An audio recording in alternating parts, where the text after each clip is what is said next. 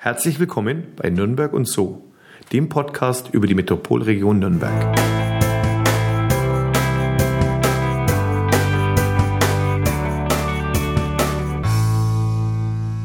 Heute sind wir im Käseschlaraffenland Erlangen. Unser Gast lernte Einzelhandelskaufmann in Freiburg im Breisgau, floh im Anschluss vor der Bundeswehr nach Frankreich, um bei Kleinbauern in der Käseproduktion zu arbeiten. Zurück in Erlangen mietete er sich einen Keller unter dem Erlangener Burgberg und legte los. Hier ist der Mann, der zahlreiche Sterneköche mit Käse beliefert und die Aussage Pimp My G's wörtlich nimmt. Herzlich willkommen, Volker Waldmann. Hallo Volker. Hallo. Mein Name ist Markus Wolf und mir gegenüber sitzt wie immer Daniel Bendel. Hallo Daniel. Hallo. Im Einleitungstext haben wir es ja schon wunderbar gehabt. Was hat dich eigentlich auf die Idee gebracht, durch Frankreich zu reisen und bei Käsebauern zu arbeiten? Gut, das ist natürlich, was äh, das Hauptargument war, für die, für die Walz nach Frankreich zu gehen, war natürlich die Kunst der Käseverfeinerung zu lernen. Und da Käse bei uns ja Anfang der 80er Jahre, als meine Mutter hier die Käse in Erlangen gründete, natürlich noch ein bisschen ein Stiefkind war. Damals bestand ja so ein bisschen das Wissen aus, Käsewissen aus Tilsiter, aus Camembert mhm. und aus Gouda und Obersten, ähm, war natürlich, war es natürlich sehr dünn gesät, was, was Käsefachleute anging. Und als ich, wie schon erwähnt, in Freiburg meine Lehre machte, äh, habe ich nicht so das Käsewissen erfahren, wie ich gehofft hatte und bin deswegen dann ähm, nach Frankreich gegangen, eben auf kleine Bauernhöfe in der Hoffnung, da mehr über die Käsepflege, Käseherstellung und Käseverfeinerung zu erfahren. Und was, was ist dir da so im Gedächtnis jetzt noch geblieben, wenn du jetzt zurückblickst? Also jetzt nach den all den Jahren ist ja. mir eins doch deutlich in Erinnerung geblieben und zwar die unwahrscheinliche Gastfreundschaft. Also mhm. ich kann mich äh, selten erinnern, so freundlich aufgenommen zu werden wie eben auf diesen kleinen Bauernhöfen von diesen ganz kleinen Produzenten, die mit einer, mich eine Herzlichkeit mit offenen Armen mich begrüßt haben wie einen verloren gegangenen Sohn. Das ging los, dass ich im Hause schlafen durfte, dass ich eigentlich am Alltag teilhaben durfte, ob das jetzt morgens in den Stall gehen, die Kühe, die Ziegen, die Schafe melken war, dann das Mittagessen, dass ich mit den äh, Gastgebern zusammen einnehmen durfte oder auch Abend natürlich dann die große Abendessen im Kreise der Familie. Und in Frankreich wird ja alles noch sehr groß zelebriert, da kommt wirklich die ganze Großfamilie zusammen, also man fühlt sich da unwahrscheinlich wohl. Und das habe ich eigentlich bis zum heutigen Tag in Erinnerung. Und das mag vielleicht auch der Grund sein, warum wir auch gerne jetzt heute privat Freunde einladen und uns mit Freunden umgeben und gerne mit Freunden unseren Käse und schönen Wein genießen. Mhm. Standest du bei den Bauern einfach vor der Tür, hast gesagt, klopf, klopf, hier bin ich, äh, nimmt mich auf? Also, also ich hatte das große Glück, bei einem Lehrherrn in Freiburg im Breisgau meine, meine Lehre zu machen, der damals in Allemunde war. Äh, dieser Lehrherr in Freiburg führte einen aufsehenerregenden Prozess gegen die deutsche Lebensmittelüberwachung, denn der ist damals äh, angezeigt worden von einem Lebensmittelkontrolleur, ähm, wonach er angeblich verdorbenen Käse verkauft hätte. Mhm. Unwissend, dass es sich hierbei aber um einen gereiften Rohmilchkäse handelt, bei, dessen, bei dem die Schimmelbildung völlig normal war. Und äh, dieser Herr hat einen, einen, diesen Prozess eben geführt und dann auch in letzter Instanz gewonnen. Und äh, dieser Name war in alle Munde in Deutschland, in Frankreich, in Teilen überall. Und dieser, dieser Name war eigentlich ein Tür, der erste Türöffner für mich. Das heißt also, als ich damals beim ersten Bauern mal eine Anfrage startete, damals noch telefonisch äh, oder per Brief, ähm, und eben erzählte, dass ich bei diesem Herrn in Freiburg meine Lehre machte, äh, war das dem Bauern sofort ein, ein, ein Begriff, dieser Name ein Begriff. Und er sagte, ja, kein Problem, wer von diesem Ausbilder, von diesem Herrn kommt, der ist immer bei mir herzlich willkommen. Und das war da der Einstieg. Damals in, in den ersten Bauernhof. Und ja, und wie das halt so ist, auch die Bauern in Frankreich kennen sich untereinander und ähm, ja, dieser Bauer, der erste Bauer, ermöglichte mir dann den Aufenthalt beim zweiten Bauern, mhm. der wiederum beim dritten oder vierten. Das ging also dann über drei Jahre ging das so, dass ich eigentlich immer nur auf Empfehlungen bei den jeweiligen Bauernhöfen untergekommen bin. Mhm. Wo hast du dann angefangen? Was war der erste Bauernhof? Der erste Bauernhof war, ich, da ich in Freiburg war, war natürlich naheliegend das Elsass. Damals bin ich zu einem, einem Kollegen gegangen, der erste Kollege, ähm, der erste Käseaffineur. Das war ein, ist heute ein sehr berühmter Affineur, sogar der Affineur Parfümeur, viele bezeichnen ihn als den äh, Käsepapst, das ist Bernard Anthony, der im Sundgau in Viverette seinen Käsekeller und seinen Laden hatte. Und bei dem habe ich damals mein erstes Praktikum, meinen ersten Aufenthalt gestartet. Dort habe ich dann ihn begleitet auf die Märkte im Elsass und äh, erfuhr da etwas über Käsepflege, wie Käse richtig zu pflegen ist Und dieser Monsieur Anthony, der heute, wie gesagt, in Frankreich bekannt ist wie kein anderer, der ermöglichte mir eben dann den Start eben dann zu der Familie Mauler und Fischer im Beblenheim im Elsass und von dort aus ging es dann eben durch die verschiedenen Departements Frankreich. Mhm. Also es ging im Osten los und ging dann über den Norden Frankreichs, über den Westen bis in den Süden hinein. Okay. Ähm, was machen die Franzosen denn so besonders in der Käseproduktion, dass sie dass man, wenn man an Frankreich denkt, automatisch auch an den Käse denkt. Ja, das ist natürlich die unwahrscheinliche geschmackliche Vielfalt. Mhm. Viele fragen immer, warum hat Frankreich so viele unterschiedliche Käse und so viele unterschiedliche Geschmacksrichtungen? Ähm, da kann ich das immer ganz einfach daran begründen, dass Frankreich nicht nur die meisten, sondern vor allem die unterschiedlichsten Klimazonen der Welt hat. Mhm. Denn jeder von uns, der mal in der, am, am Meer oder in der Normandie Urlaub gemacht hat und mal da spazieren gegangen ist und sich dann während des Aufenthalts, während des Spazierengehens sich einfach nur mit der Zunge über die Lippen fährt, der merkt, was sich auf der Lippe abgesetzt hat, nämlich das Salz. Und zwar das Salz, welches die Atlantikwinde über die Felder und auch über die Haut bläst. Mhm. Und da bleibt natürlich an den feuchten Lippen bleibt dann immer dieses Salz hängen. Und nichts anderes passiert mit dem Salz in Luft in der Normandie. Das heißt, die Atlantikwinde blasen die feuchte, salzige Meerluft über die Weiden der Normandie. Und da es in der Normandie häufig regnet, fällt dieses Salz in Form von Regentropfen aufs Gras. Auf die Weide, wo die Kühe der Normandie grasen. Jetzt fressen diese Kühe in der Normandie dieses salzige Gras. Und wenn dann die Milch auch noch schonend erwärmt wird, bleiben diese Salzaromen natürlich auch dann am Ende in der Milch zurück. Und was das Salz in der Normandie ist, sind zum Beispiel ist der Lavendel in der Provence. Wenn man in die Provence fährt, hat man diese Lavendelfelder vor Augen und dort grasen dann Kühe, Schafe, Ziegen und die fressen diese Lavendelknospen ab. Deswegen schmeckt deren Milch zum Beispiel nach Lavendel. Dann man, fährt man in die Pyrenäen nach Frankreich, wo auf den Hochalpen saftig grünes Gras wächst, Butterblumen wächst, andere Gewürze wachsen wie jetzt in der, in der Provence. Deswegen schmeckt dort die Milch wieder ganz anders. Dann das trockene Korsika. Dornengestrüpp, wo hauptsächlich Kühe, äh, Schafe und Ziege grasen, gar keine Kühe grasen können, weil es zu trocken ist. Dort ist das Gestrüpp sehr trocken, der Milch der Schafe und der Ziegen entsprechend kernig. Das ist nur ein Beispiel von jetzt gerade mal vier äh, verschiedenen Klimazonen, die ich genannt habe. Dazu gibt es natürlich noch dann, äh, ob das jetzt dann das Elsass ist, ob das die, die, die Savoyens sind, ob das jetzt das Languedoc ist, Aquitanien ist. Das sind nur andere, wieder andere Bereiche. Wenn man zum Beispiel nach Deutschland schaut, was haben wir da für typische Klimazonen? Dort haben wir eigentlich nur zwei ganz typische, nämlich Norddeutschland und Süddeutschland. Das heißt, Friesland ist etwa vergleichbar, die Deich-Schafs-, Deich-Ziegenkäse, Deich-Kuhmilchkäse sind vergleichbar mit den Normandie-Käsen. Aber wenn wir Richtung Süden Deutschland fahren, müssen wir sehr weit in die nächste Klimazone fahren, nämlich bis ins Allgäu. Mhm. Erst da haben wir ein typisch anderes Klima, nämlich ein ähnliches Klima wie in den Pyrenäen oder in den Savoyen Frankreichs, sprich Hochgebirge, Hochalmkäse. Jeder kennt den Allgäuer Bergkäse, den Blütenkäse. Das sind natürlich dann wieder gänzlich andere Käse. Jetzt will ich aber nicht behaupten, dass es in Deutschland sonst kein anderes Käsegebiet gibt. Es gibt einen Hunsrück, Steigewald, Lüneburger Heide, überall gibt es natürlich Bauern, die auch Käse, leckere Käse herstellen. Aber da oftmals dort das gleiche Futtermittel und die gleichen klimatischen Bedingungen vorherrschen, schmecken diese Käse auch ziemlich ähnlich oder fast gleich. Und das ist das Problem, was wir in Deutschland haben. Die Italiener wiederum, weil viele fragen, wie sieht es mit Italien aus? Die haben natürlich Sardinien unten, wo der berühmte Ricotta herkommt, der, der Pecorino herkommt. Das ist natürlich eine typische südliche Klimazone. Dann geht man aufs Festland, da geht man in Emilia Romana, wo der Parmesan herkommt. Kommt man aber später in die Toskana, in den Norden Italiens oder in das Piemont, dann haben wir dasselbe Problem wie in Deutschland, im Norden und im Süden. Da auch da meistens die gleichen Kuhrassen grasen, das gleiche Futtermittel vorherrscht, schmecken zum Beispiel die Käse wie Taleggio, Boscaiola, Robbiola, weil sie auch alle auf dieselbe Art und Weise reifen, ziemlich ähnlich. So dass selbst für mich als Experten bei manchen Blindverkostungen es äußerst schwierig ist, die einzelnen Käsesorten auseinanderzuhalten, weil sie einfach, ja, zu fast ähnlich sind und fast gleich auch schmecken. Erklär mal, was ist überhaupt Käseverfeinerung? wenn du da durch Frankreich jetzt gereist bist, gesagt hast, die, diese Kunst des Käseverfeinerns gelernt zu haben, was ist das überhaupt?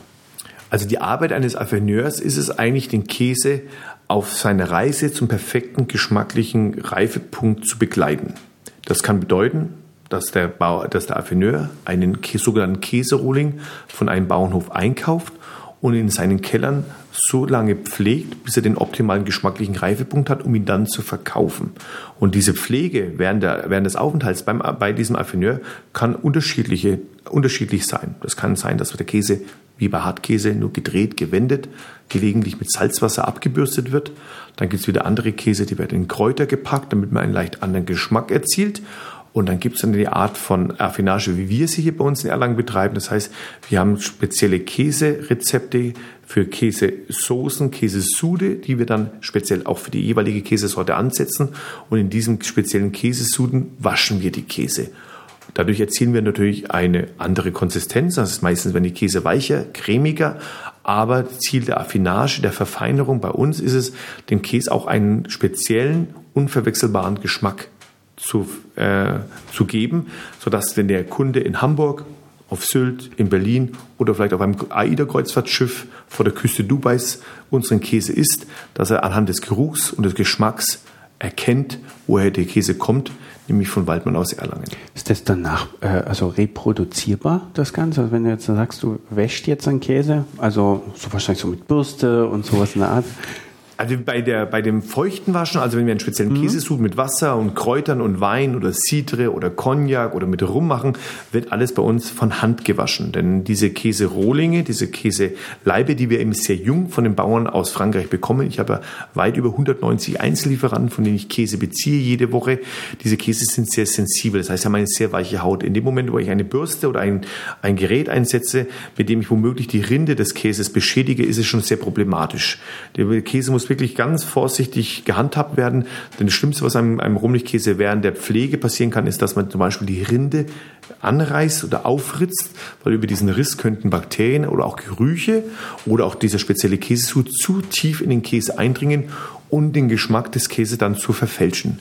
Und das ist das Wichtigste, meiner Ansicht nach oder mein, meiner Ansicht nach, bei einem Affineur. Ein Affineur sollte den Geschmack des eigenen Käses nicht komplett verfälschen. Mhm. Es gibt mittlerweile leider einen, leider finde ich sehr unsäglichen Trend aus Frankreich, dass es manche Extremaffineure gibt. Extremaffineure sind diejenigen, meine Kollegen, die glauben, einen Käse so lange mit einem speziellen Destillat waschen zu müssen, bis der Käse nicht mehr nach Käse schmeckt, sondern nach dem Destillat. Und das finde ich persönlich sehr schade. Denn das kann ja jeder. Das kann jede Hausfrau, jeder Hausmann kann einen Käse so lange waschen, bis der Käsegeschmack komplett von Calvados, Cognac oder anderen Dingen überdeckt ist. Die Kunst der Affinage ist es, den Käse eben, wie schon anfangs erwähnt, leicht zu pimpen. Das heißt, man verleiht dem Käse einen leicht anderen Geschmack, aber der Grundgeschmack des Käses ist immer noch erkennbar. Welche Aromen verwendest du denn dann eigentlich oder welche kommen zum Einsatz? Wir haben ja unten im Keller schon ein bisschen was an diesen Boxen gesehen, da war ja, einiges meine, dabei. Meine kleine Hexenküche unten. Also genau. wir arbeiten mit verschiedensten Destillaten. Also wir waschen also standardmäßig bei uns mit Citre, mit Whisky, mit Gin, mit Kirschwasser, mit einem äh, Auch mal mit Whisky gewaschen werden. können wir gerne mal ein, können wir mal einrichten, ja. Da machen wir mal eine schöne Affinage unten. Nein, wir haben dann aber auch natürlich viel Weißwein. Wir legen was mit Rotwein ein. Äh, wir haben aber auch, wir arbeiten sehr viel mit Kräutern. Kräuter mhm. ist ein wichtiger Bestandteil. Äh, wir arbeiten also mit unterschiedlichsten Kräutern, gehen natürlich gehen auch nach Wirkung. Wir arbeiten zum Beispiel mit Ringelblume. Wir arbeiten mit Rosenblüten. Wir arbeiten mit äh, Minze, mit Kamille, mit Pfeffer, mit Chili, mit Pfeffer natürlich auch und ja, also wir haben da knappe 50, 60 verschiedene Gewürze auf Lager, die wir dann je nach Käse, je nach Rezept einsetzen und manchmal probieren wir auch mal was Neues aus. Mhm. Und wie kommt man dann auf dieses Neue? Ja, das ist das, äh, ich glaube, dass jeder, jeder, jeder Koch wahrscheinlich nachempfinden kann, die fahren während des Autofahrens, während des Zugfahrens, während des Fliegens, äh, manchmal unter der Dusche oder auch manchmal, wenn man im Bett nach einem äh, langen Tag liegt und dann an die Decke starrt, kommen dann auf einmal irgendwelche Ideen. Natürlich ähm, sind wir auch sehr, sehr viel unterwegs, meine Frau und ich, auch sehr viel, auch in Frankreich noch, ab und an mal unterwegs, gehen natürlich auch sehr viel essen besuchen natürlich auch dann, wenn wir gerade mal in Paris sind, mal Kollegen. Oh ja, und dann ist es oftmals dann so auch ein Zufall, dass man ein Käse isst. Und wir essen natürlich Käse immer mit Hintergedanken. Sagen, okay, was könnte man daraus machen? Wie könnte man diesen Käse vielleicht noch etwas verfeinern? Wir probieren das aus. Wir testen das bei uns selbst. Wir lassen aber auch unsere Kunden da gerne auch mitentscheiden, indem wir den Käse einfach mal probieren lassen und einfach auf das Feedback warten. Und dann kommen manchmal total verrückte Ideen. Ich will nicht sagen, dass jede Idee bislang gefruchtet hat. Wir haben natürlich auch schon manchmal Kreationen entwickelt, die bei den Kunden nicht so gut angekommen sind, die wir dann auch wieder eingestellt haben. Mhm. Das ist zweifelsohne kommen. Es ist ein ständiges Probieren. Aber wir haben hier in Erlangen Gott sei Dank ein sehr dankbares Publikum, was offen ist für neue Rezepte und die ja dann auch offen ihre Meinung kundtun und dann auch sagen, das schmeckt oder das schmeckt auch nicht. Wie steht denn der Käseproduzent dazu, dass, der, dass sein Käse, also sein Produkt weiterentwickelt wird? Ist es für den Anfangs war es schwierig. Ja. Anfangs war es schwierig. Also wenn ich mit den Bauern dann äh, gesprochen habe, telefoniert habe, kam anfangs schon die Kritik auf, als sie natürlich dann aus der Ferne hörten, dass wir hier Käse Käse affinieren, dass wir Käse waschen oder ihren Käse verfeinern, kam schon ein bisschen Kritik auf und ein bisschen Sorge auf, dass eben der eigentliche Geschmack des Käses durch diese Verfeinerung ja, überdeckt wird oder ja. verfälscht wird. Ich habe es dann aber beruhigt, als ich ihnen dann einen von uns verfeinerten Käse dann zurückschickte und sie haben einfach probieren lassen, haben sich gerade viele, auch ältere Bauern, sich wieder an die alten Zeiten erinnert, denn diese Käseaffinage, die Käseverfeinerung wurde ja vor 30, 40 Jahren in Frankreich ganz massiv verfolgt. Mittlerweile wird es ja kaum noch gemacht, selbst in Frankreich kaum noch gemacht. Natürlich aus Zeitgründen, aber natürlich auch aus Kostengründen, weil das ist natürlich ein sehr zeitaufwendiger Prozess. Wir waschen mehrere Stunden, jede Woche mehrere Stunden unsere Käserohlinge unten und viele haben einfach nicht mehr die Zeit oder nicht mehr die Muße und gerade die jungen Leute, die sagen, na, ich will ja keinen Käse jetzt verfeinern, das überlassen wir anderen Leuten, wir sind da zum Produzieren. Und äh, viele waren aber dann wirklich überrascht über die Qualität und viele haben dann auch, waren muss sagen, wehmütig an die alten Zeiten gedacht. Viele französische Bauern haben nämlich dann auch kontaktiert und gesagt, Mensch, so wie wir das machen, das haben sie das letzte Mal selbst vor 20, 25 Jahren gegessen und das war für uns natürlich wieder ein Kompliment mhm. und auch wieder das, so das sichere Gefühl, auf dem, auf dem richtigen Wege zu sein. Aber deswegen ja auch dann die Käsewalz. Deswegen auch Deswegen, die Käsewalz. Ganz, ganz ja. wichtig, denn äh, ohne diese Besuche, ohne diese Aufenthalte auf den Bauernhöfen, ohne dass ich nicht die Rezepte von den Bauern damals bekommen habe, wäre das heute alles gar nicht möglich. Mhm. Denn äh, man kann das nirgendwo einlesen. Viele fragen immer auch, kann man mal ein Praktikum machen? Bei mir sage ich immer, das ist immer ein bisschen schwierig. Sowas kann man nicht in eine Woche erlernen. Sowas dauert Mo Wochen, Monate oder gar Jahre. Das ist ja auch viel Fingerspitzengefühl, immer viel probieren, viel probieren. Ja, viele sagen immer, mein Gott, sage ich äh, drum vom Mannsbild, ja, fragen mich immer, ob ich noch gerne Käse esse. Antworte ich immer drauf, schaut's mich an. Dann wisst ihr eigentlich, dann wisst ihr schon die Antwort. Es geht halt ohne Probieren geht gar nichts. Und äh, wir haben natürlich auch schon manchmal äh, Besuche oder manche Messebesuche, wo wir äh, tagelang über über verschiedene bei verschiedenen Bauern vorbeischauen, auf Messeständen vorbeischauen und, und am Tag manchmal 80, 100, 150 verschiedene Käse probieren müssen. Mhm. Wir müssen ständig probieren, denn wir sind ja immer auf der Suche nach, nach guten Grundkäsen, die wir womöglich hier bei uns in unseren Kellern noch verfeinern können und auch natürlich Neuheiten, die wir unseren Kunden sowohl hier im Ladengeschäft, hier in der Friedrichstraße anbieten können, wie aber natürlich auch unserem, in unserem Internetshop oder auch unseren Gastronomen. Denn ich sage immer, Gleichschritt ist Rückschritt. Wir müssen immer einen Schritt vorausschauen ja. und immer einen Schritt voraus sein. So eine Käseprobe, wie läuft die denn ab? Ähm, weil wenn das so viele Sorten sind, zwischendurch ja. Wasser und weiter geht's? Ja, oder? ich sage das immer bei meinen vielen Käseseminaren hier, sage ich mir meinen Teilnehmern, ihr wisst gar nicht, wie gut es euch geht. Ihr sitzt hier, könnt schön Käse essen, ein Gläschen Wein dazu trinken. So schön ist es bei unseren Käseproben nicht. Denn wir essen ja dann teilweise ähm, von eine Sorte von 25, 30 verschiedenen Bauern mhm. äh, und müssen die Nuancen herausschmecken. Und das geht natürlich mit Wein nicht. Denn es ist ja bekannt, dass ein äh, guter Wein einen schlechten Käse heben kann oder aber auch ein guter Käse einen schlechten Wein heben kann. Deswegen ist Wein immer sehr schlecht bei solchen Verkostungen, wenn es darum geht, Nuancen zu erschmecken.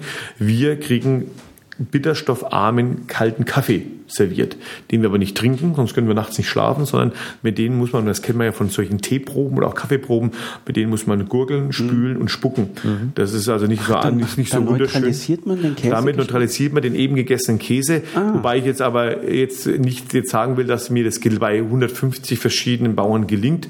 Also ich würde sagen, schon nach so 50, 60, 70 verschiedenen probierten Käsen ist dann auch irgendwann mal Schluss. Irgendwann mal, also ich glaube, es wäre zu viel gesagt, wenn man sagen würde, ich würde beim hundertsten noch den Unterschied erschmecken. Deswegen schaue ich eigentlich immer, dass ich bei diesen ganz groß, großen Proben gar nicht mehr dabei bin, weil es eigentlich gar nicht mehr ehrlich und objektiv laufen kann, meiner Ansicht nach. Also ich schaue, dass ich mit 20, 25 verschiedenen Proben, mhm. dass ich da, da daran teilnehmen kann, ja.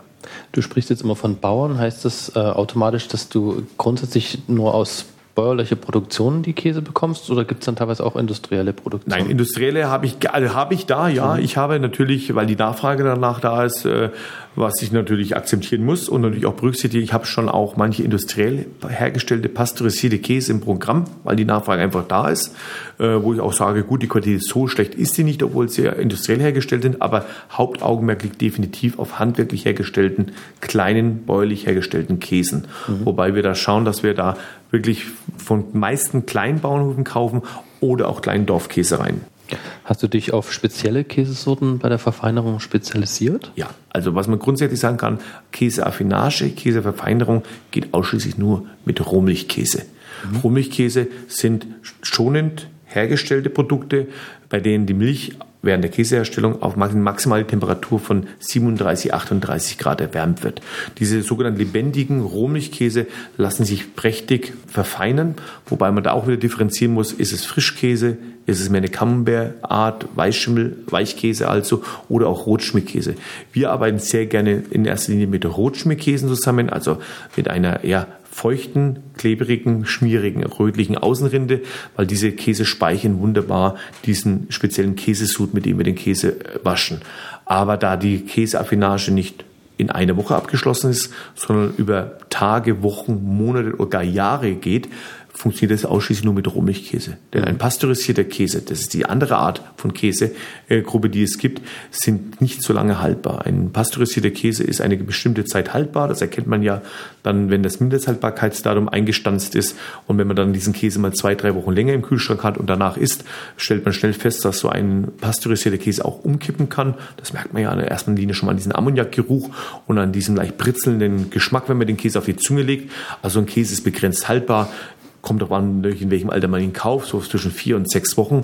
Aber meine Rummelkäse, die ich teilweise im Keller habe, wo wir vorhin mal im Keller unten reingespitzt haben, zum Beispiel der Einkäse, der liegt ja schon seit 22 Jahren bei uns auf Lager, das ist nur mit Rummigkäse möglich. Deswegen lege ich mein Hauptaugenmerk bei der Käseverfeinerung auf Rummigkäse. Bei Thema Haltbarkeit fällt mir jetzt auch das Thema Schimmel ein. Einige haben ja einen schönen Pelz gehabt von den Käsesorten mhm. da unten. Ähm, Schimmel ist in der Form dann also nicht schädlich oder nicht. Da äh, muss man auch differenzieren. Da muss man differenzieren, um was für eine Art von, von Käse es mhm. handelt. Also, wie ich schon erwähnt habe, beim Rohmilchkäse der wird diese, für diese Herstellung des Rohmilchkäses wird die Milch ja gerade mal auf 37, 38 Grad erwärmt. So bleiben diese reifefördernden, aber auch schimmelfördernden Bakterien in dieser Rohmilch zurück. Das bedeutet im Umkehrschluss, dass während der Lagerzeit, wenn der Käse eine gewisse Zeit liegt, bei mir, aber auch bei meinen Kunden im Kühlschrank in der Gemüseschale, was übrigens der beste Aufbewahrungsort für den Käse ist, wenn der Käse dort längere Zeit liegt, wird und muss sich auf einem Rohmilchkäse ein Reifeschimmel bilden. Der kann unterschiedlich aussehen, je nach Käseart, je nach Milchart kann das ein bläulicher, gräulicher Schimmel sein, ein bisschen gelblich sein. In der ersten Linie ist er aber etwas langhaarig und schaut, ja, schaut fast aus wie ein Mausfell. Mhm. Verschrecken natürlich erst in erster Linie erstmal die Kunden. Viele rufen da bei uns an und sagen, um Gottes Willen, jetzt schimmelt mein Käse, den ich bei Ihnen vor einer Woche gekauft habe, schon äh, im Kühlschrank. Da kriegen Sie von mir jedes Mal das Gleiche zu hören, nämlich den Satz, sind Sie doch froh, wenn der Käse bei Ihnen schimmelt, weil wenn er bei Ihnen schimmelt, dann ist es ein Zeichen, dass er sich wohlfühlt. Mhm. Tatsächlich Tatsächlich ist es so, das habe ich auf meiner Walz in Frankreich erlebt. Das haben immer die Bauern zu mir gesagt, weil erst wenn es den Rohmilchbakterien im Rohmilchkäse gut geht, sorgen sie während der Lagerzeit für eine Schimmelbildung. Und dieser Schimmel bei diesem Rohmilchkäse, wenn das jetzt kein von außen herangetragener Schimmel ist, wie zum Beispiel, wenn man jetzt äh, schmutzige Hände hätte oder wenn sich zum Beispiel eine Fliege auf den Käse draufgesetzt hätte, dieser Schimmel ist auch nicht toxisch. Das heißt, er ist nicht schädlich, kann sogar mitgegessen werden. Da aber der Schimmel den eigentlichen Geschmack des Käses leicht verfälscht, empfehle ich ihn trotzdem, aber nur aus geschmacklichen Gründen, diesen Schimmel dünn wegzuschneiden. Der Schimmel wird aber wieder kommen. Das muss einem äh, bewusst sein. Nach zwei, drei Wochen wird dieser Schimmel wiederkommen. Das ist eben ganz normal für einen Rohmilchkäse. Wenn aber, wenn man aber einen pasteurisierten Käse im Kühlschrank hat, und das erkennt man meistens ja an der an der Bemerkung eben au lait pasteurisé auf Französisch oder aus pasteurisierter Milch hergestellt. Wenn das also auf der Verpackung stehen sollte und sollte sich auf solch einem Käse ein Schimmel bilden, dann empfehle ich den Käse sofort wegzuwerfen, denn für die Herstellung eines sogenannten pasteurisierten Käses wurde die Milch tot gekocht und zwar auf einer Temperatur von über 70 Grad wurde die Milch richtig gegen tot gekocht, sodass also in der Milch selbst gar keine Bakterien mehr sind und wenn dann solch ein pasteurisierter Käse schimmelt, muss man leider davon ausgehen, dass es sich um einen Fremdschimmel handelt, der von außen an den Käse mhm. herankam. Und der kann unter Umständen schon toxisch sein. Das heißt, der kann zu Erbrechen oder auch zum Durchfall führen. Und dann empfehle ich aber, diesen pasteurisierten Käse gar nicht mehr zu probieren, sondern ihn sofort zu entsorgen. Also sage ich immer meinen Kunden, den Endverbraucher immer, wenn ein Käse zu Hause schimmelt, sollte man sich die Frage der Frage stellen, ist es Rohmilch oder pasteurisiert? Mhm. Wenn Rohmilch, soll er froh sein, dann gibt es den Käse gut, ist aber pasteurisiert, bitte ich den Käse sofort wegzuschmeißen. Und du meintest lagern im Gemüsefach? Ja. Okay. Ideale Temperatur ist für Rohmilchkäse immer 8 bis 9 Grad. Mhm. Da fühlen sich, die, wie gesagt, diese Rohmilchbakterien wohl. Dort fängt der Käse nach einer gewissen Zeit an zu schimmeln. Gegessen werden sollte der Käse aber immer auf Raumtemperatur. Das heißt, im Winter so eine gute Stunde, anderthalb Stunden vorher aus dem Kühlschrank rausnehmen, auf Temperatur kommen lassen. Im Sommer natürlich die Zeit etwas verkürzen, das ist gar kein Thema. Allerdings gibt es auch da wieder einen Trick. Das äh, habe ich oftmals hier, dass sich unsere Kunden sich ein bisschen von unserem Angebot übermannen lassen, wenn sie in unserem Laden stehen und viel mehr Käse einkaufen, als sie anfangs mitnehmen wollten. Und viele fragen immer, was kann ich machen, damit der Käse mir nicht zu schnell reift? Da gibt es einen Trick. Rohmilchkäse ist sehr äh, feinfühlig, was die Temperatur angeht. Es gibt mittlerweile Kühlschränke mit Superfresh-Zonen, wo man so zwei, drei Grad Temperaturzonen hat, wo die Tomaten, der Salat sich äh, gut auch hält. Wenn man in diesem Bereich den Käse, den Rohmilchkäse reinlegen würde, muss, äh, schafft man eins, man stoppt die Reifung. Denn bei zwei bis drei Grad, das mögen die Bakterien eigentlich so gut wie gar nicht, schlafen die Bakterien ein und der Käse stagniert, was die Reifung angeht. Wenn man bei 9 Grad, wie hier empfehlen, liegen lässt, reift der Käse langsam, aber fortwährend weiter und sollte man mal vergessen, einen Käse über Nacht in den Kühlschrank reinzulegen oder lässt ihn bei Raumtemperatur liegen, vielleicht bei 20 Grad, dann wird man am nächsten Tag überrascht sein, wie weich der Käse geworden ist, weil was Rummelbakterien im Rummelkäse besonders mögen, ist Temperatur. Das heißt, je wärmer, desto schneller reift einem der Käse. Das kann man natürlich so ein bisschen auch zu Hause, kann man so ein bisschen Affineur nachspülen. Das heißt, will ich die Reifung verlangsamen, lege ich ihn bei 3 Grad rein. Lasse ich einen Normalreifen, Langsamreifen 9 Grad, will ich die Reifung beschleunigen, weil sie vielleicht Besuch angekündigt hat und der Käse vielleicht noch einen kleinen Kern hat, dann lasse ich mal durchaus über Nacht drin liegen. Häufig gestellt die Frage, äh, gestellte, gestellte Frage bei mir im Laden ist auch immer, wie sieht es mit Einfrieren aus? Mhm. Viele fragen das immer. Natürlich beantworte ich da auch immer gerne die Frage, sage ich mal, bitte bei einem Rummilchkäse nicht einfrieren, weil durch dieses Einfrieren passiert dasselbe mit den Bakterien, als würden sie die Milch erhitzen. Sie töten die Rohmilchbakterien ab.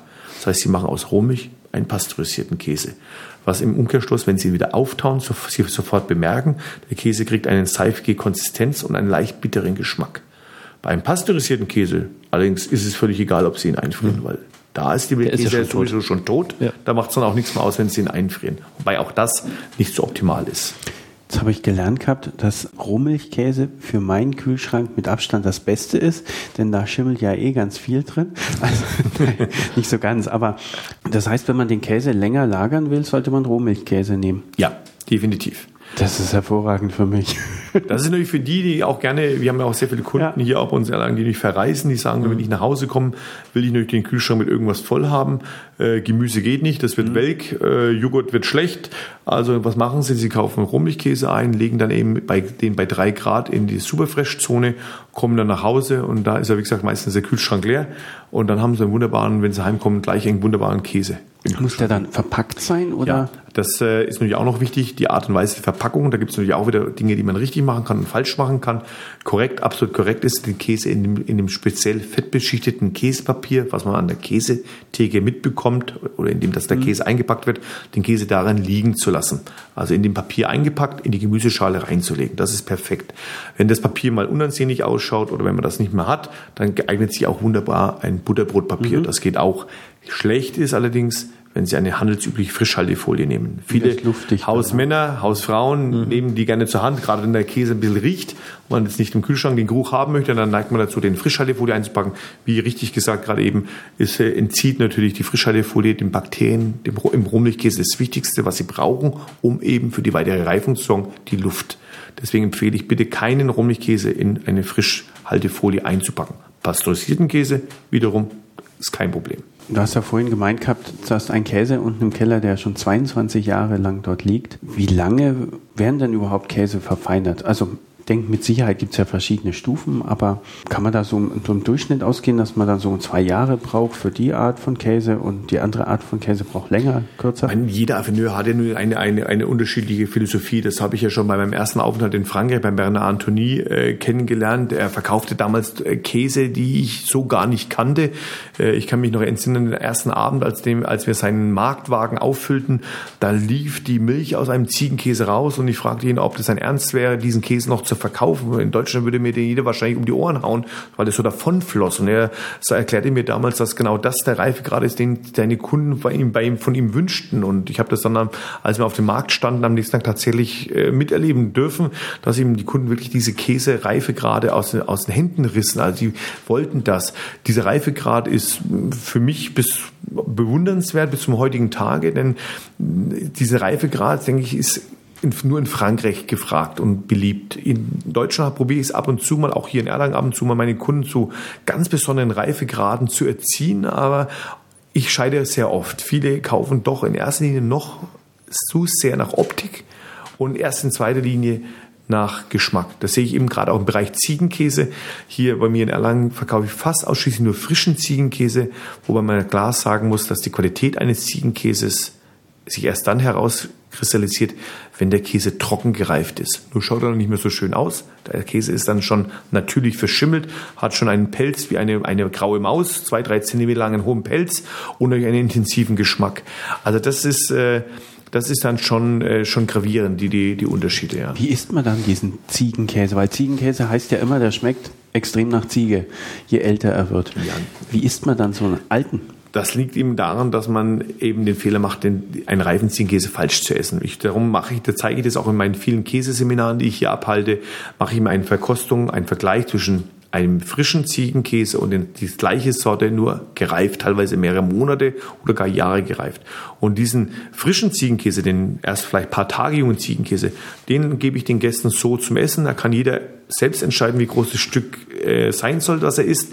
Den gereiften, mehrere Monate gereiften, trockenen Ziegenkäse, den serviere ich auf meine Art und Weise.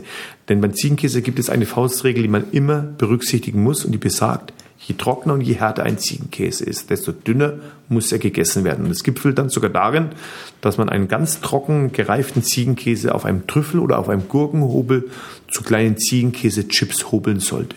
Da dachte anfangs der Franke hier in Erlangen, der Waldmann ist geizig geworden, wenn er jetzt so einen dünnen Chip da hobelt.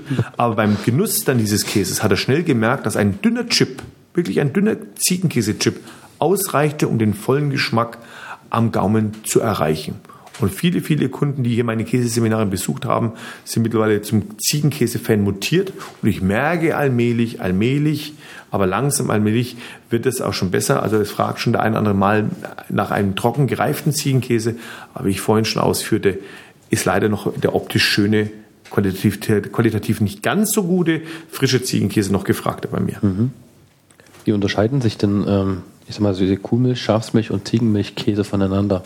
Klar, Ziege schmeckt entsprechend Natürlich, deutlich danach, ja, aber. Richtig. Also äh, die, die Ziegenmilch ist immer sehr konzentriert. Man muss nur nicht dran denken, dass man manche Ziegen, also ich habe zum Beispiel einen Ziegenkäse von einer Ziegenrasse, der sogenannte Rofziege. Diese Ziege gibt nur 1,5 Liter Milch am Tag. Das ist eine sehr konzentrierte Milch. Entsprechend intensiv schmeckt dann der Käse. Beim Schaf ist es ein bisschen mehr, gibt natürlich, das Schaf gibt natürlich mehr Milch, das ist also etwas dezenter, etwas, etwas milder im Geschmack. Und eine Kuh natürlich, die über 20 Liter Milch gibt, da ist natürlich der Geschmack dann im Grundkäse, also im Frischkäse, sehr, sehr mild, sehr, sehr cremig. Aber grundsätzlich unterscheidet man eigentlich bei jeder Milchart, ob es Kuh, Schaf oder Ziege, immer in diese Gruppierungen Doppel, äh, Frischkäse in der Doppelrahmenstufe, Weichkäse mit weißem Außenschimmel. Es gibt auch jetzt sehr viel mittlerweile ähm, Ziegen- und Schafs- und Kuhmilch-Rotschmierkäse. Auch selbst Edelschimmelkäse, Blauschimmelkäse wird aus scharfen Ziege mittlerweile hergestellt. Früher war das eine Domain ausschließlich für den Kuhmilchkäse. Und Hartkäse gibt es mittlerweile auch, wobei bei Hartkäse ja man wieder aufpassen muss. Wie ich schon gerade auch sagte, Ziegenkäse und Schafskäse ist natürlich im etwas höheren Alter etwas gewöhnungsbedürftig. Hast du auch Erfahrung sammeln können mit so Sachen wie Jack- oder Rentiermilch? Die Anfrage war nach da, mhm. definitiv. Natürlich hat auch äh, das Fernsehen seine, seinen Teil dazu beigetragen, mhm. denn es wurde in den letzten Jahren immer mal wieder was von einem schwedischen Elchmilchkäse erzählt. Natürlich habe ich dann wieder ein paar Kunden gehabt, die nach, gerade nach diesem Käse fragten, aber da muss ich ganz ehrlich sagen, da bleibt Schuster, bleibt bei deinen Leisten. Äh, wir haben ein unwahrscheinliches Angebot, eine Vielfalt von, weit über 3000 verschiedenen äh, Käsesorten. 3000. In, 3000 in okay. Frankreich, die wir sofort besorgen könnten. Und deswegen habe ich da wenig Ambitionen, jetzt mir einen sehr teuren schwedischen Elchmilchkäse nach Erlangen zu holen, weil da spreche ich doch, denke ich, ein, ein sehr geringes Publikum an. Mhm. Da glaube ich, da geht es mehr um die Neugierde, wie schmeckt sowas. Da ich aber selbst schon mal in den Arabischen Emiraten schon mal einen, äh, einen Dromedar-Käse probieren durfte, ähm, der eigentlich mich mehr an eine, an eine süße, geronne Milch erinnerte, muss ich sagen, äh, verpasst man, glaube ich, da nichts, okay. wenn man darauf verzichtet. Wie kommt man denn drauf, wann der Schimmel den perfekten Reifegrad hat? Also am Schimmel erkennt man das in der Regel nicht. Es geht alles über heute über den Geruch und nach wie vor über den Tastsinn. Das, was vor 25 Jahren noch jeden Deutschen erzürnt hat, wenn man im Supermarkt einen, einen Kunden beobachtet hat, der beim Camembert die Schachtel hochhob und mit dem Daumen in den Käse reindrückt und man sich darüber fürchterlich aufgeregt hat, dass er den Käse jetzt anfassen musste, das ist unser, heute unsere tägliche Arbeit. Also wenn wir jetzt im Fernsehen würde ich eine, eine typische Handbewegung machen und die wäre immer Daumen zum Zeigefinger führen, das heißt diese Druckbewegung machen. Auch ich erkenne heute natürlich, A, natürlich schon klar leicht an der Optik, aber erst recht durch die Druckprobe, ob der Käse äh, reif ist und ob er den entsprechenden Reifegrad auch für meine Kunden hat. Denn ich habe natürlich unterschiedliche Kunden, ob jetzt aus Hotellerie, Gastronomie, aus der, von der Prominenz über Studenten, über Professoren, über Kunden, über du und ich. Jeder hat einen anderen Wunsch, jeder hat eine andere Vorstellung, wie sein Käse aussehen soll, wie reif er sein soll. Und das erreiche ich wirklich in erster Linie durch, durch Druckprobe und vor allem durch Riechen durchriechen. Aber das ist natürlich, was ich über ja, die mittlerweile über 30 Jahre sich einfach, ich mir einfach antrainiert habe. Und was mir noch aufgefallen ist, ja, dass diese einen Käse, die waren ja richtig hart. Also so richtig hart. Hast du eigentlich auch einen Käse, um jetzt mal zum Aroma zurückzukommen, der auch als Waffe fungieren kann?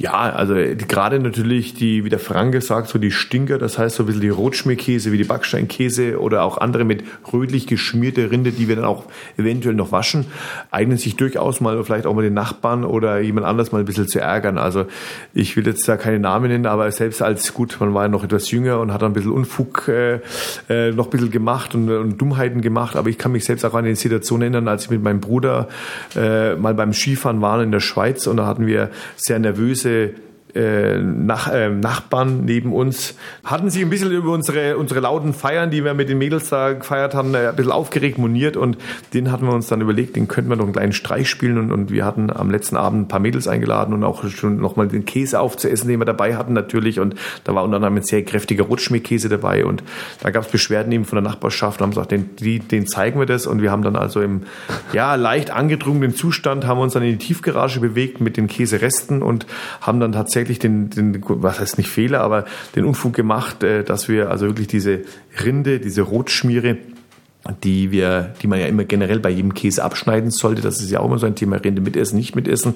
Äh, kommen wir vielleicht später noch dazu. Diese Rinde, die wir abgeschnitten haben, wir dann diesem, diesem, dieser Familie in die Lüftungsschlitze ihres Autos hineingedrückt, oh. Oh. Äh, weil wir wussten, dass wir am nächsten Tag abreißen. Reißen war uns das dann relativ wurscht, ähm, haben dann also diese Käsereste auf diese Art und Weise entsorgt.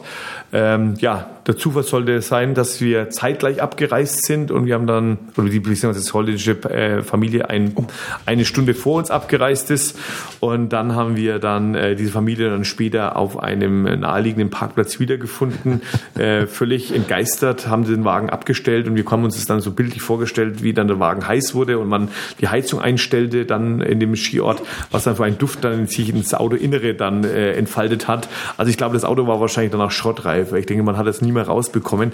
Aber man kann da schon Nachbarn auch ärgern. Also ich denke mal, wenn man das dann mal so ein bisschen mal die, die Käsereste, die Rinde dann auf den Komposter ab, ablegt im Hochsommer, denke ich, kann man das schon so als kleine, als kleine toxische Waffe dann wahrscheinlich schon mal einsetzen, ja. Welche äh, Rinde muss man denn nun abschneiden dann von also, welchem Käse? Das ist ja die meistgestellteste Frage. Rinde mitessen, nicht mitessen. Ich sage mal, wir sind jetzt hier im Mittelfranken. Die mit die Franken sagen immer, was ich bezahlt habe, das esse ich mit. Den fällt es natürlich relativ schwer, dann zu verklickern, dass man eigentlich bei jedem Käse also außer es ist eine Kräuter, ein Kräutermantel außenrum, aber bei jedem Käse, selbst bei einem Camembert oder einem Brie, die Rinde dünn wegschneiden sollte. Mhm. Es ist kein Muss. Es ist wiederum nur eine Empfehlung meinerseits oder auch der Käseliebhaber, auch in Frankreich. In Frankreich werden Sie zum Beispiel nie erleben, dass die Rinde mitgegessen wird, weil der Franzose genau weiß, dass die Rinde den eigentlichen Geschmack des Käses verfälschen kann. Das liegt nämlich daran, dass gerade die traditionell hergestellten bäuerlichen Käse auf natürlichen Untergründen reifen, wie bei uns zum Beispiel unten auf Fichtenholz, auf Strohmatten. Der Käse reift in alten Grotten, in alten Höhlen und natürlich die Rinde wirkt wie ein Filter für den Käseteig. Das heißt, die ganze Umgebungsgerüche, all das lagert sich in der Rinde ab. Wenn man jetzt diese Naturrinde mit isst, kann halt der Eindruck entstehen, der Käse schmeckt muffig. Der Käse schmeckt nach Holz, der schmeckt nach Stroh, weil der Käse auf dem Untergrund lag. Das soll er aber nicht. Der Käse, wenn wir den auf Holzmatten lagern, auf Holzbrettern lagern, wollen wir nicht erreichen, dass er nach Holz schmeckt, sondern wir wollen einfach nur, dieses Holz nutzen wir nur dazu, um die Feuchtigkeit, weil das Holz ja feucht und nass ist, die Feuchtigkeit an den Käse zurückgegeben wird, wollen wir eben nur erreichen, dass der Käse einen optimalen Reifegrad hält. Aber wir wollen nicht, dass er nach Holz schmeckt. Darum empfehlen wir, die Rinde bei jedem Käse dünn wegzuschneiden, um den eigentlichen Käse, den unverfälschten Käsegeschmack genießen zu können.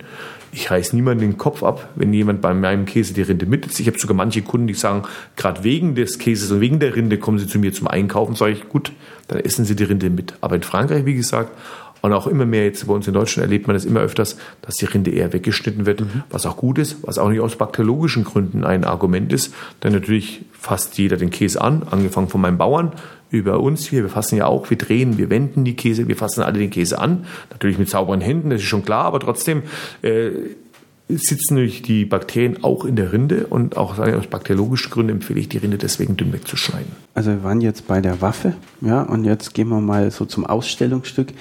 Gibt es eigentlich noch so ein Highlight, wo du sagst, da bist du sehr stolz drauf, dass du so etwas in deinem Keller hast? Also natürlich sind diese über Jahre oder Jahrzehnte gereifte Käse, wenn sie am Ende noch optimal schmecken, natürlich für mich das persönliche Highlight. Wir hatten auch schon mal einen 22 Jahre gereiften Ziegenkäse, den wir genießen durften. Wenn das natürlich dann am Ende dann zum, zum Highlight einer, einer Feierlichkeit mit beiträgt, dann ist man natürlich ganz glücklich. Aber oftmals sind es auch so Kleinigkeiten und auch gerade so jahreszeitlich bedingte Käse. Wir haben, äh, haben natürlich, der Käse unterliegt ja ganz streng der Saison, also ob jetzt Herbst, Winter, Sommer, Frühling. Und natürlich, wenn da so eine neue Zeit, eine neue Epoche anfängt, wie jetzt zum Beispiel der Frühlingskäse oder der Sommerkäse oder auch der Winterkäse dann kommt, dann sind natürlich diese Käse, auf die man dann teilweise drei, vier, fünf, sechs Monate verzichten musste, dann auch für mich auch das Highlight. Ein großes Highlight ist für mich äh, ein Käse, auf den bin ich sehr stolz, dass ich den führen darf, als einer der ganz, ganz wenigen. Und zwar ist es der letzte handgemachte Camembert der Welt. Das sagt jeder natürlich Camembert, meine Güte. Es gibt ja zig verschiedene Hersteller, aber wir haben tatsächlich einen Camembert von einem Bauern, der als der letzte Fermier-Bauer gilt. Also das heißt, der letzte Bauer, der diesen Camembert komplett in Handarbeit herstellt und das Ganze noch aus der Ortschaft Camembert kommt. Also sprich aus der Region, aus der Ortschaft, wo früher der Camembert herkam. Jeder glaubt natürlich, dass der Camembert aus Camembert kommen muss. Das ist aber ein Trugschuss. Es gibt heutzutage nur noch einen einzigen Bauern, der das macht. Und von diesen Bauern habe ich diesen Camembert auf Lager. Das ist eine ganz heiße Ware. Diesen Käse findet man zum Beispiel bei mir gar nicht auf der Homepage. Der Käse wird, ich will nicht sagen, unter der Hand verkauft. Das ist also Bückware, wie man das früher genannt hat. Äh, den Käse gibt es bei mir schon in der Ladentheke zu kaufen. Aber dieser Käse muss am Telefon oder im Internetshop explizit bestellt werden, hat eine Geheimnummer. Die gebe ich gerne Preis, wenn mich jemand anruft und dann kann man diesen Käse bestellen. Grund ist einfach, es gibt nur 600 Schachteln pro Woche. Und das ist eine ganz, ganz, ganz kleine Produktion. Und äh, ich habe, wie gesagt, sehr viele Kunden, die auf diesen Käse stehen. Ich habe manche Versicherungsagenturen oder Großversicherungskonzerne oder Firmen, die bestellen 20, 30 Stück jede Woche. Und äh, dann ist nämlich 600 Schachteln ruckzuck weg. Dieser Käse war sogar auch mal in einer großen Zeitschrift in Deutschland ein, ein dreiseitiger Artikel wert. Er wird demnächst auch wieder in einer großen Zeitschrift porträtiert werden, weil es halt wirklich ein absolutes ja, äh, Novum ist, dass es noch so einen Bauern gibt. Und das, ein klassischer, ich will nicht sagen klassischer, einfacher Camembert, ist für mich auch ein großes Highlight, ja. Die 600 Packungen pro Woche kaufst alle du? Ja, die kriegt man nur bei mir. Okay. Aber wie gesagt, nur auf speziellen ja. Hinweis hin. Ähm, ich sage, ich habe ja so viele Kunden, ich glaube, ich bräuchte 3000 jede Woche. Ähm, aber die gibt's halt nur einfach nicht. Ich habe den Bauern schon mal angeboten, ich kaufe mir noch ein paar Milchkühe. Er hat nämlich nur 60 Stück. Ich habe gesagt, ich kaufe noch mal 10, 15 Milchkühe dazu, damit, damit du mehr herstellst. Aber es ist ein ganz kleiner Betrieb. Es ist ein Drei-Mann-Betrieb. Sie machen alles, wie gesagt, in Handarbeit. Das heißt, die melken die Kühe von Hand. Sie rühren die Milch auf offenem Feuer in Handarbeit, bis sie gerinnt. Sie schöpfen die Milch nach einer alten Tradition in drei Arbeitsschritten mit einer Suppenkelle und äh, packen den Käse noch von Hand ein. Also es ist wirklich ganz, ganz, ganz traditionelle Handarbeit. Viele sagen dann gleich immer, aber wahrscheinlich unbezahlbar. Und viele sind überrascht, dass gerade mal so eine 250 Gramm Schachtel knappe 7 Euro bei mir im Laden kostet. Mhm. Ähm, das ist ein super Preis für das, was man dafür bekommt. Mhm. Ähm, viele fragen mir, warum mache ich keine 10, 12, 13, 14 Euro? Das könnte ich, hätte ich vielleicht leicht äh, verlangen können, aber um an diese 600 Schachteln exklusiv ranzukommen, habe ich ein Versprechen abgegeben an den Bauern, dass ich diesen Käse nicht teurer äh, als 7 Euro verkaufe. Und daran halte ich mich, weil er bei dieser Bauer ist der Meinung, der Camembert war immer ein Käse des Volkes und es soll auch ein Käse des Volkes bleiben. Das heißt, es soll nicht nur für die oberen 10.000 sein, sondern es soll für jedermann erschwinglich sein. Und das, diesen Wunsch berücksichtige ich nicht dafür, dass ich dann exklusiv diesen Käse als einzigen verkaufen darf. Woher kommen denn deine Kunden eigentlich? Querbeet. Also wir haben auf der ganzen Welt Kunden, wir verschicken in die ganze Welt unseren Käse auf Wunsch innerhalb von 24 Stunden. Natürlich schwerpunktmäßig sind wir hier in Erlangen angesiedelt. Äh, wir haben aber auch hier selbst Kunden, die aus Mannheim, aus München, aus Hamburg. Ich habe auch schon mal eine Rentnergruppe gehabt, die aus Alicante eigens eingeflogen sind, hier zu einem Käseseminar und zum Käse einkaufen. Aus Schweden, aus England habe ich schon Kunden da. Aber natürlich schwerpunktmäßig ist es hier der Großraum Nürnberg, Fürth und Erlangen. Äh, mit den Einzugsgebieten natürlich auch, oder Bamberg, äh, Bayreuth, Hof kommen natürlich sehr viel vorbei. Also ich kann gar nicht sagen, woher überall die Kunden kommen. Bin mal selbst überrascht, was sich die Kunden für, für eine Mühe machen, hierher zu kommen. Aus München habe ich sehr viele Kunden, die hierher kommen. Aber natürlich gesagt auch aufgrund äh, der Industrie, die wir hier in Erlangen haben, habe ich auch sehr viel Kundschaft aus Asien zum Beispiel, die herkommt, aus den mhm. USA äh, aus der arabischen äh, Welt kommen auch sehr viele. Australien habe ich sehr viele da. Also wirklich querbeet. Was ist denn in den arabischen Ländern so äh, für ein Käse gefragt? Also bei den Arabern selbst ist natürlich jetzt kein Kuhschaft, Ziegenkäse gefragt. Also hier wird in erster Linie, wie auch bei der Milch, sehr viel Kamelmilch getrunken oder auch Dromedar Milchkäse gegessen. In erster Linie profitieren wir da vom Tourismus, sprich von den Touristen, von den Urlaubern in den jeweiligen Urlauberhotels, die natürlich dann, wenn sie dann dort sind, nicht auf die Heimat verzichten wollen, sondern auf den Hochgenuss verzichten wollen, immer mehr Spitzenküche gehen ja auch Richtung, äh, Richtung arabische Welt. Also es sind ja Spitzenköche in den verschiedenen Hotels tätig, die aber natürlich da auch nicht vor Ort auf die Top-Qualität aus Europa verzichten wollen. Und natürlich auch äh, ist, ist es dort immer mehr im Kommen, dass immer mehr im Kommen, dass man da auch äh, so ein bisschen das Savoir-vivre, so ein bisschen das französische Lebensgefühl auch ein bisschen importieren möchte. Also gerade so Dubai ist eine typische Destination, in der ich immer sehr gerne bin. Und dann merkt man schon, dass man so ein bisschen, ja, sagen wir mal, so ein bisschen die, die Trink- und Weinkultur schon auch immer ein bisschen holt. Auch wenn man sagt, dass da die Araber nicht so viel Alkohol trinken. Ich habe da noch schon andere Dinge erlebt dort. Also in manchen Clubs äh, hat man sich schon verwundert, die Augen gerieben, denkt man, ja, das kann doch jetzt nicht wahr sein. Äh, hätten wir das gewusst, ja, dann, also das ist sehr erstaunlich. Das gleiche ist auch mit Asien. Das ist ja auch oft eine vielgestellte Frage. Asiatisch ähm, essen die Asiaten äh, viel Käse. Früher war das nicht so da den Asiaten ja eine spezielle Drüse fehlte, um eben die Milch und auch die Laktose zu verarbeiten. Aber das hat sich auch mittlerweile gewandelt. Haben Sie die Drüse dazu bekommen? Ja, es ist natürlich, die Drüse ist nicht dazu gewachsen, aber es ist natürlich auch vielfach natürlich auch okay, dass es natürlich auch ein bisschen durch Mischehe natürlich auch mit Europäern natürlich auch jetzt das alles ein bisschen verträglicher ist. Aber viele sagen, okay, ich lieber ertrage ich vielleicht ein bisschen Bauchweh, ja, äh, wenn ich jetzt diesen Käse esse, aber ich will auch ein bisschen dem an dem Honigtopf lecken, beziehungsweise möchte auch mal so ein bisschen in den Genuss kommen, weil Ziel ist ja gerade, ich habe mich mit verschiedenen Weinhändlern unterhalten. Viele Weinhändler sagen, es ist unglaublich, was Richtung Asien geht, Richtung China an Weinen geht. Äh, es ist auch eine Bedrohung auch für den, für den, für den europäischen Weinmarkt, was auch gerade die Preisentwicklung angeht. Nichts anderes passiert momentan beim Käse. Leider äh, sorgt, ähm, sorgen auch so ein bisschen die äh, Richtung, äh, Richtung Osten, also sprich Russland oder auch Richtung China, sorgt auch momentan dafür, dass sehr viel Unruhe nicht nur auf dem Weinmarkt, sondern auch auf dem Käsemarkt entsteht, weil auch da natürlich das Riesenländer, ein Riesenbedarf da ist, da momentan sehr viel Käse in diese Richtung geht, was uns wiederum natürlich vor Probleme stellt, weil natürlich, wenn dann ein gewisser Preis gezahlt wird, versucht natürlich auch der Bauer ihn natürlich bestmöglich zu verkaufen und nennt uns dann teilweise Preise, wo wir dann manchmal Kopfschütteln, dann abwinken müssen, wir sagen, den Preis können wir nicht zahlen. Dann äh, verkauft er diesen Käse dann zu diesem Preis auch mal nach China oder mal nach, nach Russland, ja. Gibt es eine Vorliebe oder was ist so der Favorit bei den Männern und bei den Frauen? Was kommt da besonders gut an oder kann man das gar nicht so unterscheiden? Äh, ja, den, den Spaß erlaube ich mir aber bei meinen Käseseminaren immer von einem sogenannten Ladies Cheese oder einem Gentleman Aha. Cheese zu reden. Ähm, aber das kann man nicht mehr so machen. Ich bin mal gebeten worden, für eine, für eine Zeitschrift mal 25 Männerkäse zu kreieren. Habe damals ein bisschen Kopf geschüttelt, sage, was, was sind Männerkäse? Habe natürlich versucht, so ein bisschen was mit Destillaten zu machen. Harzeroller, ja, nein, aber meine Frau liebt, liebt Harzeroller zum Beispiel. Also das wäre jetzt kein typischer Männerkäse. Ähm, aber tatsächlich, was ich merke, ist schon so, dass äh, gerade bei mir die Damen, die bei mir einkaufen, ich in erster Linie einkaufen, das ist auch der größere Kundenanteil bei mir, doch eher ein bisschen mehr auf die bisschen die etwas zartere, mildere Variante geht, gehen, weil sie dann auch ganz, ganz, gerne mal äh, lieber ein Gläschen Weißwein wie ein Rotwein trinken oder mhm. auch ganz gerne mal vielleicht den Mann dazu überreden wollen, in Form von einem speziellen Käseeinkauf doch vielleicht mal eine Flasche Champagner zu öffnen, weil viele Kundinnen erzählen mir immer, die Männer machen nur an Weihnachten oder an Silvester mal eine Flasche Champagner auf und wir haben ja spezielle Champagnerkäse und auf die stürzen sich dann gerne auch meine weiblichen Kunden gerne, weil sie sagen, dann kann ich daheim wenigstens wenigstens das Argument anführen. Herr Waldmann hat gesagt, dazu Gläschen Flasche Champagner. Mach mal eine Flasche auf.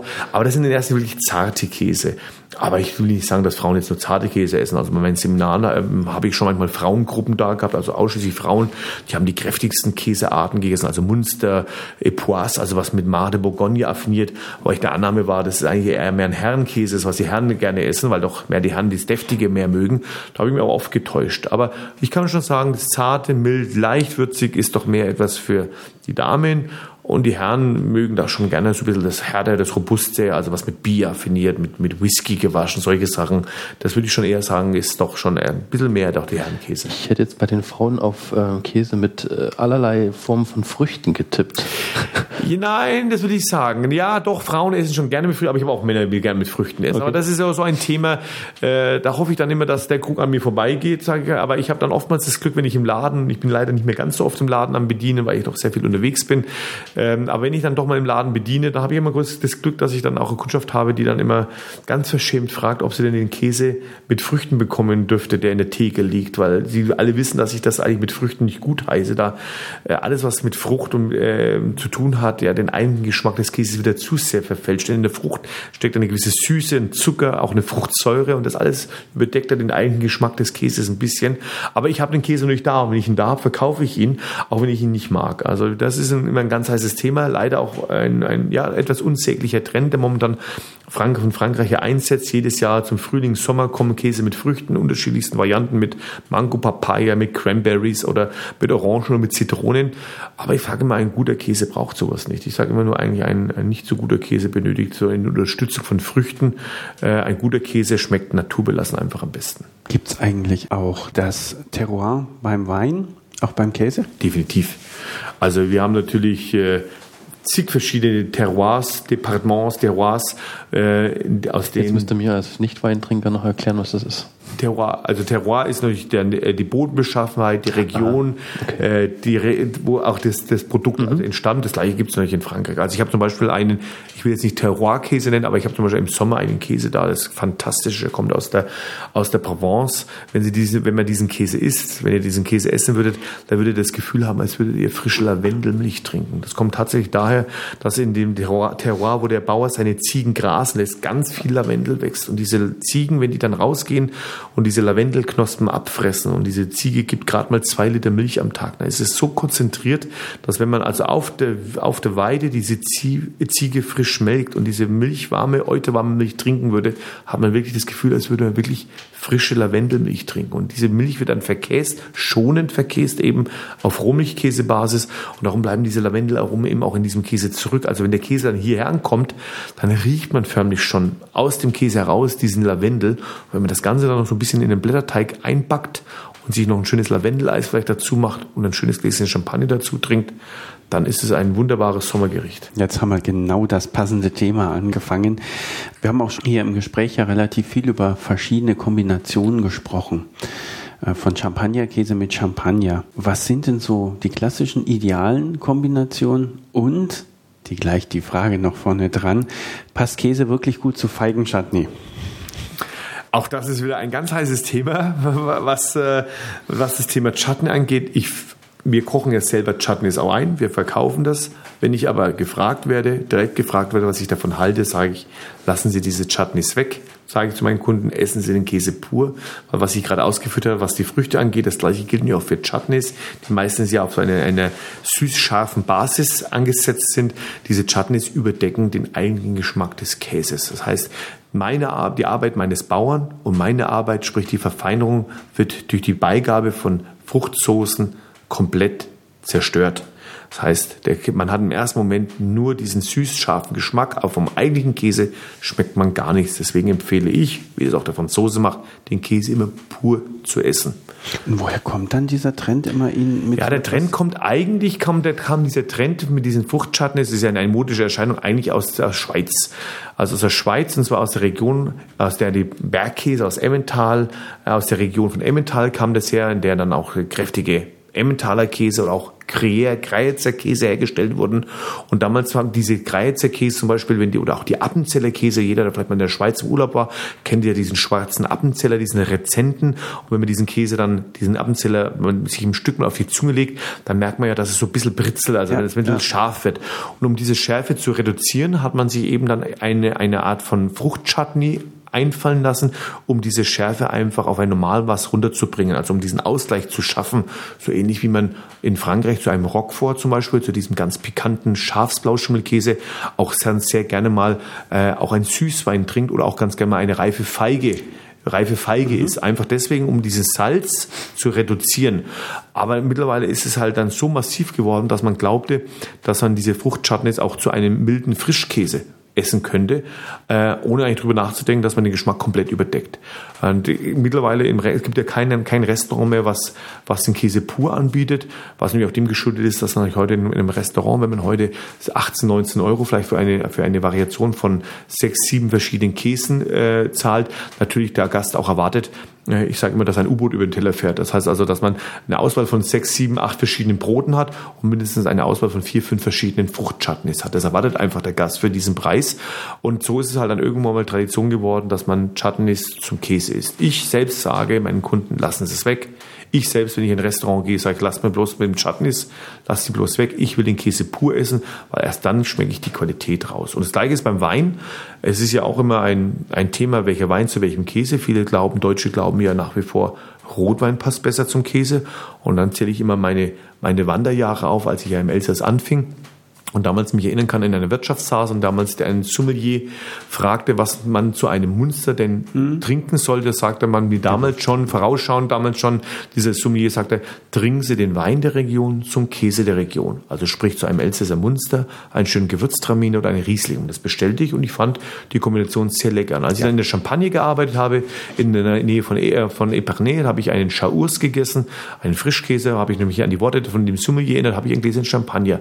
Und siehe da, dieses Perlende mit diesem bittermandeligen Abgang des Schauers wunderbar harmoniert. Als ich da bei meinem Camembert-Bauern in der Normandie gearbeitet und gelebt habe, habe ich ihn auch gefragt, was trinken wir denn hier dazu? Weil ihr seid ja keine Weinregion. Sagt er, wieso? Wir sind natürlich, haben wir auch ein traditionelles Getränk. Ich dachte natürlich, jetzt kommt ein Gläschen Calvados auf den Tisch. Ja, das war mir damals bekannt, aber nein, er kam mit einem Cidre, einem mhm. wunderbaren süßlichen Apfelwein, der zu einem kräftigen Camembert hervorragend gepasst hat. Und dann bin ich weitergegangen über die Loire, wo dann die Ziegenkäse hergestellt äh, werden. Und dort habe ich dann einen Sancerre, einen Puy oder Muscadet serviert bekommen. In Roquefort, wo ich beim Roquefort-Bauern, meinem Roquefort-Bauern Monsieur Carrel gearbeitet habe, habe ich einen Sautern oder einen Banyul serviert bekommen. In den Pyrenäen habe ich einen schönen Sauvignon bekommen und als ich in den Savoyen gearbeitet habe, habe ich ein Chardonnays und Sauvignons serviert bekommen, die dort angebaut werden. Als ich in der Schweiz gelebt habe, habe ich zu einem schönen Raclette oder einem, einem Fondue ein Fondant bekommen. Und wenn man jetzt gerade aufgepasst hat, was ich alles für Weine aufgezählt habe, ist einem eins aufgefallen, es waren alles Weißweine. Mhm. Und das äh, war auch eine große Lehre auf meinen Wander, auf meiner Walz durch Frankreich, dass in Frankreich tatsächlich mehr Weißwein wie Rotwein getrunken wird. Es gibt Ausnahmen natürlich, Schafskäse, Ziegenkäse mit Kräutern, zu dem passt wiederum ein Rotwein vielleicht besser wie ein, ein Weißwein. Aber in Frankreich wird mehr Weißwein zum Käse getrunken wie Rotwein und das auch nur aus einem Grund und zwar aus demselben Grund, weswegen ich empfehle, keine Chutneys zum Käse zu essen, weil der Weißwein den Käse besser begleitet wie ein Rotwein. Denn wem ist es nicht schon auch passiert, dass er einen milden Käse gehabt, daheim auf dem Teller gehabt hat, kräftigen einen Rot. kräftigen Rotwein mhm. aufgemacht hat, womöglich aus dem Piemont oder einen, einen Pomerol aufgemacht hat und man hat eigentlich vom Käse gar nichts mehr schmeckt, weil der, Käse, der Wein den Käse erschlagen hat. Also ich finde Gewürztraminer einen wunderbaren Wein für für Käse. Also da muss man, äh, bei mir speziell finde ich das klasse, nicht nur aus dem Elsass, sondern Nein, allgemein. wir können auch aus Südtirol, wir haben wunderbare ja, Käse, die wunderbar. wir in einem, Bier, in, einem, in einem Fass, in einem Bierfass auf Heu und Blüten reifen lassen, mit der Absicht, dass er grasige Akzente bekommt. Wenn man da jetzt einen schönen, mhm. auch Südtiroler Gewürztraminer dazu trinkt, im Sommer, es gibt nichts Besseres. Wie sieht denn äh, für einen Meister der Käseverfeinerung der Traum fürs Lebensende aus? Natürlich äh, würde ich dem Käse, werde ich dem Käse immer verbunden bleiben. Mhm. Ich hoffe, dass äh, meine Gesundheit mitmacht, dass ich immer gut gut essen und viel essen kann und viel Wein trinken kann. Das wäre natürlich das Schlimmste, was einem, was einem passieren äh, könnte, weil wenn man dann auch immer nichts mehr essen darf. Aber in erster Linie Gesundheit ist natürlich das Wichtigste. wohin mich dann die Wege führen, nach Frankreich, nach Italien mhm. oder vielleicht ganz woanders hin, vielleicht in die Sonne Spaniens, das weiß ich heute noch nicht. Auf jeden Fall werde ich sicherlich viel reisen. Mhm. Das äh, habe ich, glaube ich, ja, eigentlich von, von Kindheitsbeinen, als ich ja nach, mit, mich dazu entschlossen habe, Affineur zu werden, äh, mir vorgenommen habe, werde ich, denke ich, auch im Alter, der, hoffentlich, wenn das noch geht, die Gesundheit mitmacht, viel reisen. Und ich glaube nicht, dass ich unbedingt, äh, nicht unbedingt, dass ich an einem Ort sesshaft werde. Also mhm. ich habe natürlich einen Lebenstraum, ich würde gerne viel, möglichst viele Länder bereisen, viele verschiedene Kulturen kennenlernen. Natürlich auch schon, was es da Gutes zum Essen und vor allem Natürlich. Käse ist, gibt ja. gar keine Frage. Das wird also immer mich immer begleiten. Aber wo genau, das kann ich jetzt heute noch gar nicht sagen. Mhm. Aber wir hatten ja genug äh, Orte zur Auswahl. Überall, vor allen Dingen, wo es guten Käse gibt. Jedem unserer Gäste stellen wir auch zum Schluss noch die zwei obligatorischen Fragen. Ähm, hast du vielleicht einen Ort, den du unseren Hörern empfehlen kannst. Und im Vorfeld haben wir ja kurz da ein bisschen drüber gesprochen. Wir haben gedacht gehabt, wir weiten das Ganze mal aus, weil so die Käseregionen äh, in Franken hier in der Metropolregion sind doch irgendwie rar gesät. Ähm, gibt es einen, einen Ort, den du unseren Hörern empfehlen kannst, wo du jetzt sagst, Mensch, da müssen die unbedingt mal hin? Also ich habe mir natürlich auch da Gedanken drüber gemacht äh, und habe mal überlegt, welche welche Straße, welchen Ort habe ich in meinem Leben oft besucht oder wo fühle ich mich wohl. Und da ist mir eigentlich eine Straße eingefallen, in der ich mich immer wahnsinnig gern aufgehalten habe, in der ich mein ganzes Lehrlingsgehalt immer auf den Kopf gehauen habe in, in jungen Jahren. Und das war ich immer in Paris, in einer ganz speziellen Straße, und zwar in der Rue de Mouffetard der Rue de Mouffetard, der Name Mouffetard, lässt ja schon darauf schließen, was dort zu finden ist. Natürlich sehr viele Käsegeschäfte. Mhm.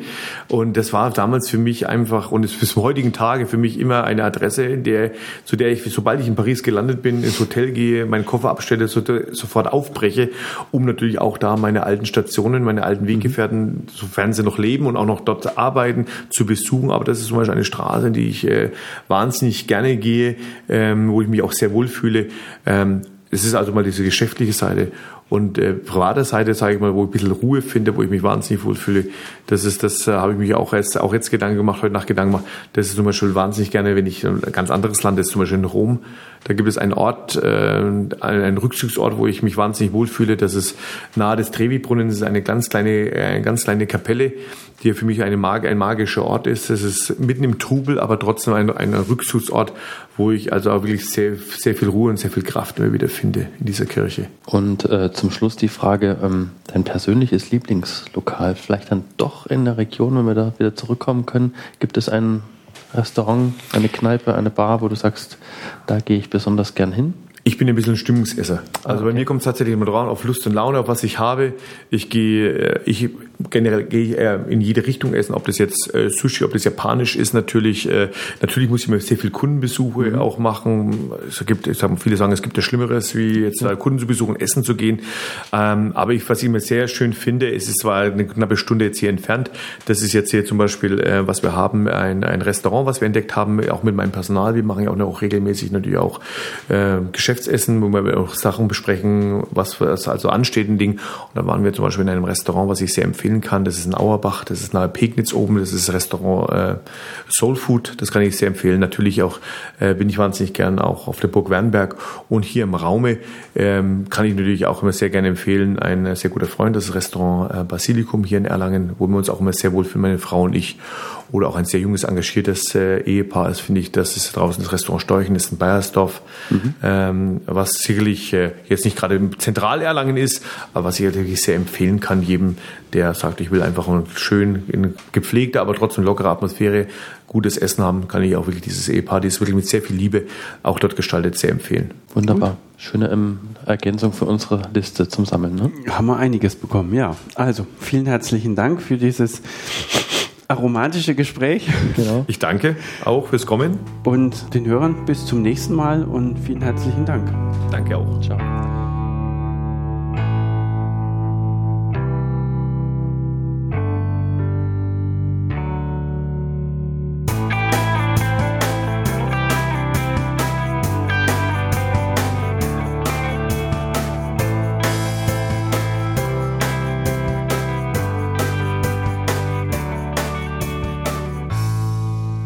Wenn euch die Sendung gefallen hat, dann hinterlasst doch einen Kommentar direkt auf der Seite. Ihr könnt den Podcast auch als Feed direkt auf der Seite abonnieren.